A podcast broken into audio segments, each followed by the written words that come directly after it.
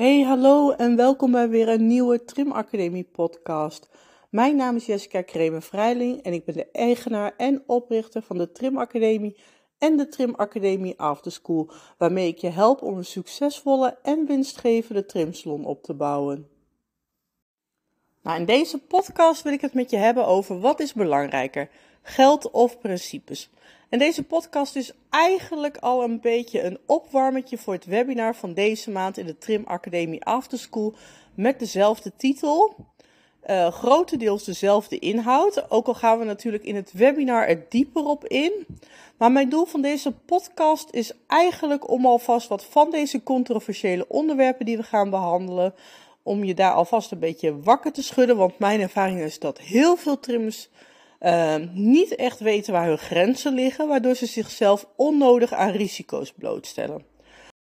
Dus laten we het eens over enkele van deze onderwerpen gaan hebben, om je wat inzichten te geven om jouw beslissingen voor jezelf en jouw bedrijf te maken, zodat je procedures en protocollen op kan stellen en je risico's kan verminderen. Maar voordat we verder gaan, is het misschien even handig om te weten wat controversieel betekent. En het betekent eigenlijk niks meer dan omstreden of dingen waarover grote meningsverschillen zijn. Wist je bijvoorbeeld dat in het afgelopen decennium uit onderzoek is gebleken dat bij een Amerikaanse keten 47 honden zijn overleden tijdens of binnen enkele dagen na het trimmen? Nou, en ik ga geen namen noemen, maar het is vast te googlen. Deze grote keten die staat nou niet bepaald bekend om hun allerbeste dienstverlening. Maar ze hebben bijvoorbeeld wel heel veel protocollen en beleidsregels opgesteld. 20 van deze 47 honden waren kortsnuiten, zoals Engelse bulldogs, Franse bulldogs en mopshonden. We zullen echter nooit weten welke behandeling ze hebben gehad. Maar wat denk jij dat ze belangrijker vonden? Waren dat geld? Was dat geld? Of waren dat de principes? Nou, we weten natuurlijk niet wat er is gebeurd en ik hou er persoonlijk ook absoluut niet van om anderen te beschuldigen. Maar helaas gebeurt het bij grotere ketens vaker dat geld belangrijker is dan bijvoorbeeld het welzijn van de dieren. En voordat we verder gaan met deze podcast, en dat zal ik ook benoemen in het webinar, wil ik wel heel erg benoemen dat het niet mijn intentie is om te oordelen over de onderwerpen die we gaan behandelen, maar om jou als strimmer en eigenaar van een bedrijf je, je te laten reflecteren op je eigen situatie en inzicht te geven hoe je jezelf en je bedrijf kan beschermen. Enkele van de onderwerpen die ik graag met je wil behandelen zijn bijvoorbeeld het uitplukken van de oren het uitspoelen van oren bij ontstekingen, het uitknijpen van anaalklieren, het poetsen van tanden als extra dienst en hier dus ook overeenkomstig voor rekenen, het verwijderen van tandsteen, ontklitten en het scheren van stokharige honden. En voor ik dieper op deze onderwerpen inga, wil ik dat jij jezelf het volgende afvraagt. Waar sta jij en of jouw bedrijf op dit moment in zaken dit onderwerp? En heb je op dit moment protocollen en procedures in werking aangaande dit onderwerp? Als we bijvoorbeeld beginnen met het uitplukken van de oren. Pluk je dan bijvoorbeeld alles uit? Of pluk je een beetje uit? Uh, ga je klanten afwijzen als ze dit van je willen? Of bied je bijvoorbeeld aan om het weg te scheren of weg te knippen. En we kunnen allemaal de voor's en tegen opnoemen van het plukken van de oren. Zoals, nou ja, als ik de oren niet uitpluk, krijgt de hond oorontsteking. Maar je kan ook bijvoorbeeld zeggen, als ik de oren uitpluk, dan staat het haarzakje open, waardoor er sneller een ontsteking ontstaat. Maar de vraag is dus, wat doe jij als je ze wel plukt, pluk je dan alles of pluk je maar een beetje? En als een klant het wil, maar jij bent er bijvoorbeeld op tegen, scheer of knip je het haar dan wel? Of weiger je de klant überhaupt? Waar staat jouw bedrijf? En zo kunnen we ook kijken naar het legen van de anaalklieren. Want wat als je ze niet leegt en de hond ze zelf leegt, bijvoorbeeld tijdens het drogen?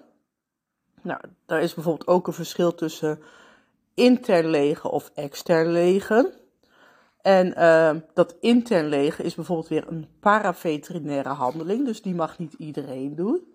Uh, zeg je bijvoorbeeld nee als een klant erom vraagt.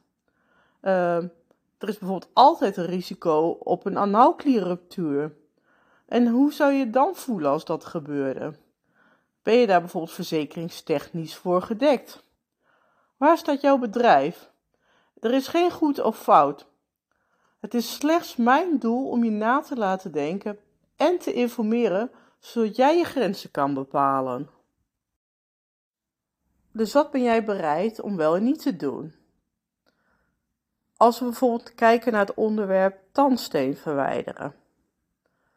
Als je tandsteen verwijdert en de bacteriën bijvoorbeeld in de bloedbaan terechtkomen, dan kunnen deze naar het hart gaan en uiteindelijk zelfs de dood tot gevolg hebben. Wat als dat gebeurt? Of als er bijvoorbeeld een tand uitvalt of er begint een kies te rotten. Um, en wat mag je bijvoorbeeld wettelijk wel en niet doen? Of wat dacht je van het ontklitten van honden met heel veel klitten? Want ja, er zijn heel veel verschillende soorten klitten. Wanneer beschouw je bijvoorbeeld de hond als geklit? Als hij bijvoorbeeld alleen al klitten achter zijn oren heeft, of tussen zijn tenen, of op de borst.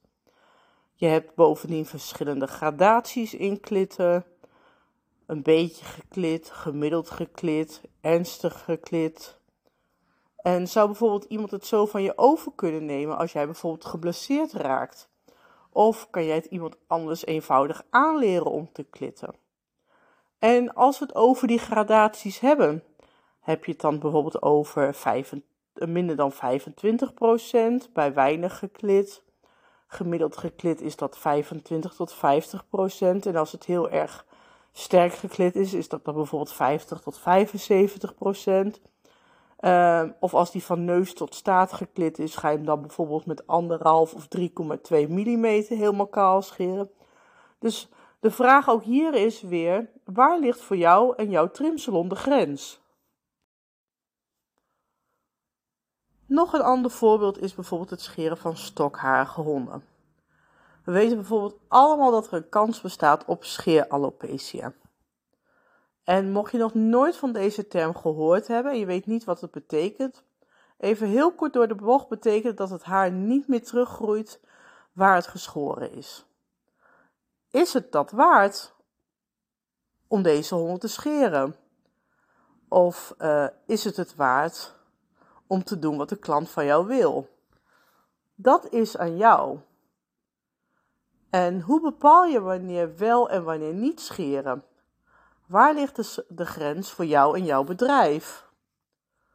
Stel je voor dat ik met mijn pommetje in jouw trimsalon zou komen en ik zeg: oh, Ik word echt gek van al dat haar.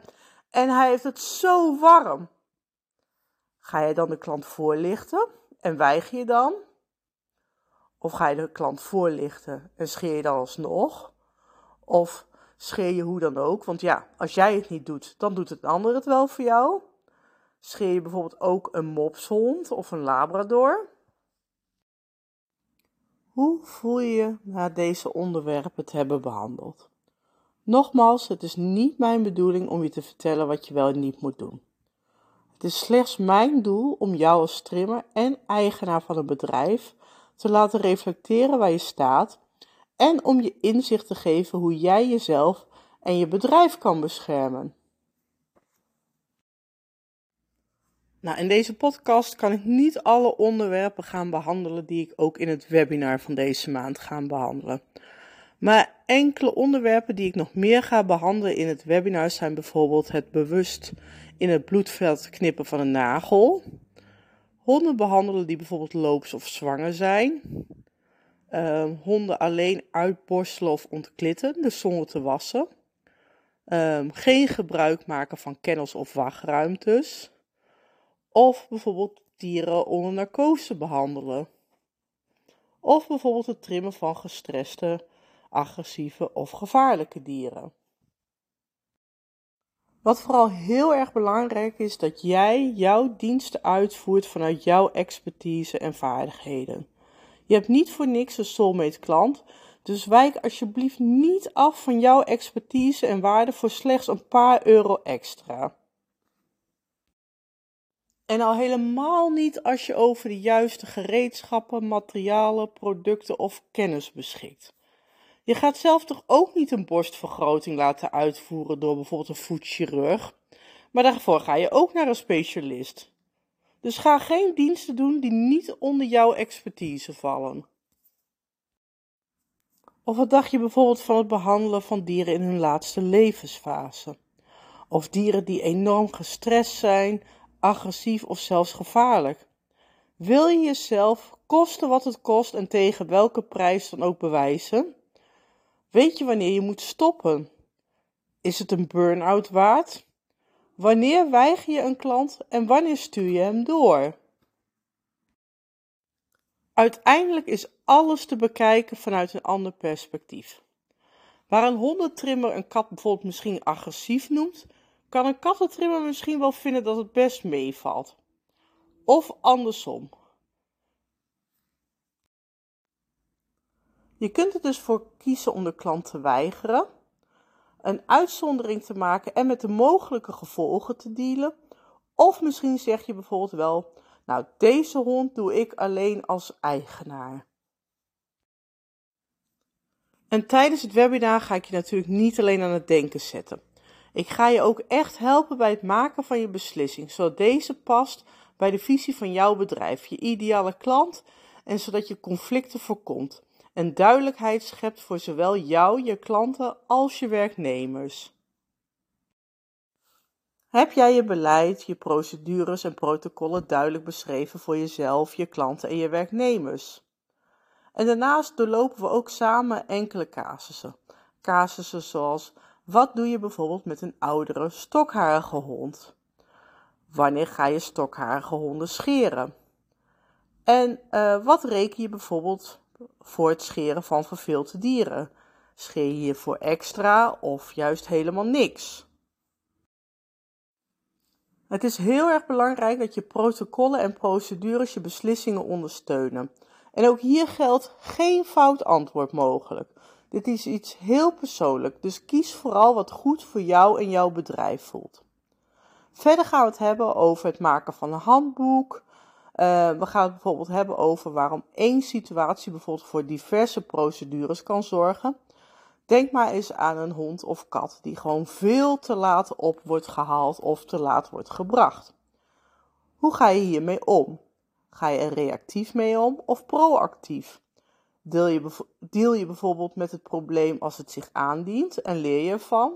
Of ga je bijvoorbeeld proactief te werk? Uh, en tegen welke problemen bijvoorbeeld lopen bijvoorbeeld andere collega's aan? En hoe zijn zij ermee omgegaan? Even samengevat ga ik het dus over de volgende onderwerpen in het webinar. We gaan dus enkele controversiële onderwerpen bespreken. We gaan het hebben over beslissingen maken.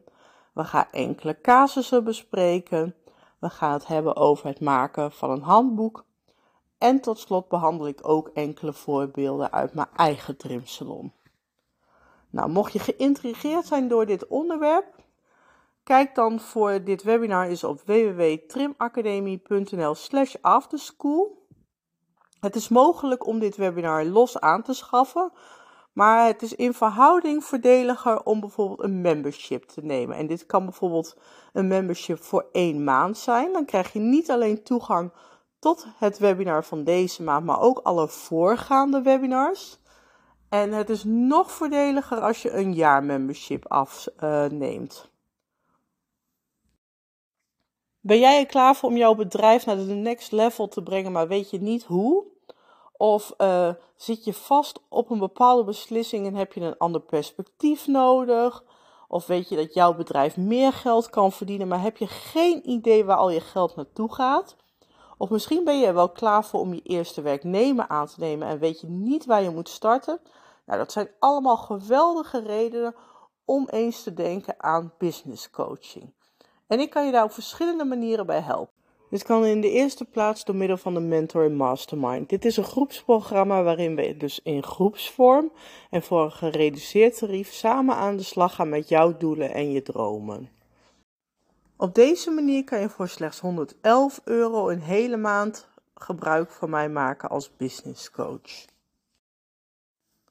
Mocht je liever één op één coaching willen, stuur me dan gerust een berichtje via Insta of een WhatsApp berichtje. Heel erg bedankt voor het luisteren en tot de volgende podcast.